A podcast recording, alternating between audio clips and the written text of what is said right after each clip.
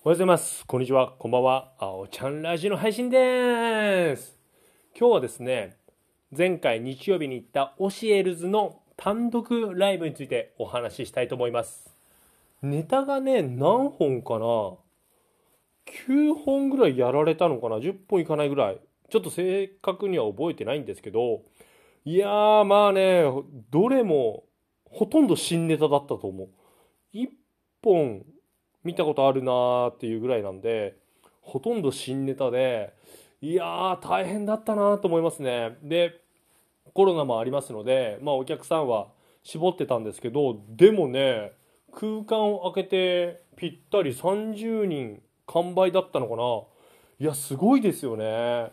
で、何回か単独は行かせてもらってるんですけど、結構客層は見たことなかったので、まあ、どんどんどんどんオシエルズさん売れてきてるなと思いましたね。いやーまあでも面白いですからね。漫才もありコントもあり。でねやっぱりねネタはヤジっスが作ってるんですけどネタが面白いっていうのももちろんあるんですけどやっぱり演じてるのがねうまいですよね。ヤジっスもそうですけど野村さんもそのねなりきる初めて聞いたような漫才やってて一番大切って言われてるのが何回も何回もやってるんですけど初めて聞いたような感じで表現するというか出すのが本当にお上手でうーんやっぱりまだまだ僕はそこら辺の課題はあるなって感じましたね。でやっぱりあれだけのネタをさ準備して覚えて表現して相当相当って思いますね。面白かった。面白かった以上になんかもう感動というかすげえなーっていうのが強いですね。いやーうん。まあまだまだまだまだですよ。青さは。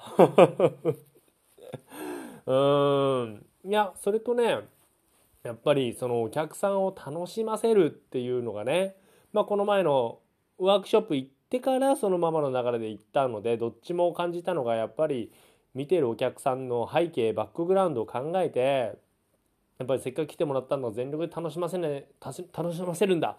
ね損損をさせないお金じゃなくてその来てもらったっていうことに対して損をさせないようなことはねやっぱり常日頃から考えていかないといけないなっていうのは感じましたね。いやー面白かったね。で僕一番面白かったのが斧。